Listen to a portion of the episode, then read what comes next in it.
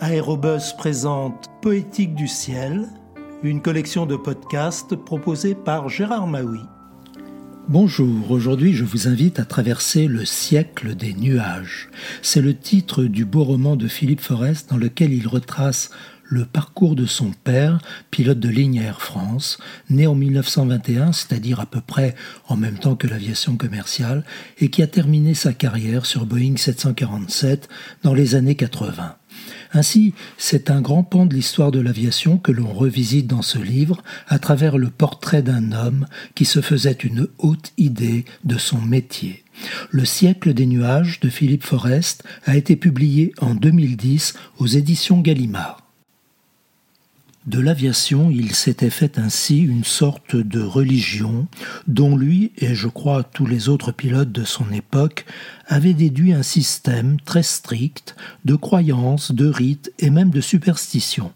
convaincu que la compagnie passait avant tout le reste, qu'il était naturel de lui consacrer sa vie, voire, si les circonstances l'exigeaient, de la lui sacrifier, comme les marins coulant avec leur navire, ce qu'il aurait sans doute fait si l'occasion s'était présentée, moins par courage, il n'en avait pas forcément davantage que n'importe qui, que par principe, et là, le moins qu'on puisse dire, c'est qu'il n'en était pas dépourvu.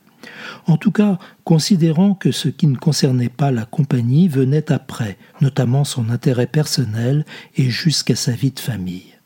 avec l'idée qu'une mission incombait au commandant de bord et qui consistait à assurer la ligne, comme si le monde lui-même tenait ensemble seulement en raison de ces fils immatériels encerclant le globe et passant par les points des escales disposés sur le planisphère de telle sorte que si un seul de ces fils s'était rompu, ou même détendu, parce que l'un des courriers n'était pas parvenu à bon port ou s'était trouvé retardé, la planète tout entière serait tombée en morceaux, soudainement privée de la ronde cohérence que lui conférait l'exploitation aéronautique. Une telle tâche pour son accomplissement n'exigeant aucunement des héros. Il n'avait d'ailleurs jamais prétendu en être un et toute la logique de l'entreprise visait à conjurer le risque qu'il en ait un jour l'opportunité, puisque dans l'aviation civile, un héros est toujours un pilote qui sauve son appareil d'une catastrophe qui n'aurait pas dû avoir lieu, réussissant un atterrissage d'urgence à bord d'un appareil en flammes, victime d'une panne sèche ou bien privé de moteur, et contre laquelle il aurait dû pouvoir le prémunir, trouvant à temps la solution au problème qui se posait à lui, et cela sans devoir se fier au hasard si bien que le meilleur pilote est en somme le plus anonyme, celui dont le dossier, comme le sien, ne contient la trace d'aucun exploit accompli. Exécutant la tâche qu'on lui a confiée et qui consiste à veiller sur la terre et ceux qui la traversent, ne pouvant compter pour cela que sur son esprit de sérieux, attaché à contrôler inlassablement tous les paramètres du vol sans en négliger aucun, seul mettre à bord après Dieu, comme le veut la vieille maxime de la marine, avec pourtant le secours de l'équipage, la dernière chose en laquelle il ait cru et en quoi il plaçait sa foi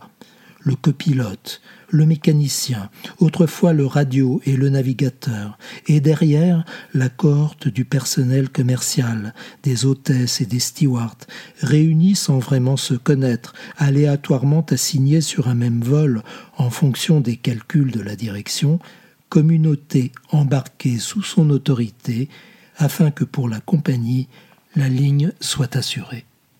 Telle était sa religion, valant pour tous les aviateurs, mais également, et au-delà, pensait-il, sans le dire en ces termes, pour l'humanité tout entière, optimiste au point de penser que celle-ci était en train d'entrer dans une ère nouvelle, sans qu'il y ait besoin pour cela de révolution ou de coup d'État, la victoire alliée ayant suffi à établir pour toujours les conditions justes d'une démocratie dont il ne doutait pas qu'elle s'étendrait à toute la terre, et que tout le travail consistait désormais à contribuer à ce mouvement unanime du monde vers la paix et la prospérité. À bientôt pour de prochaines lectures.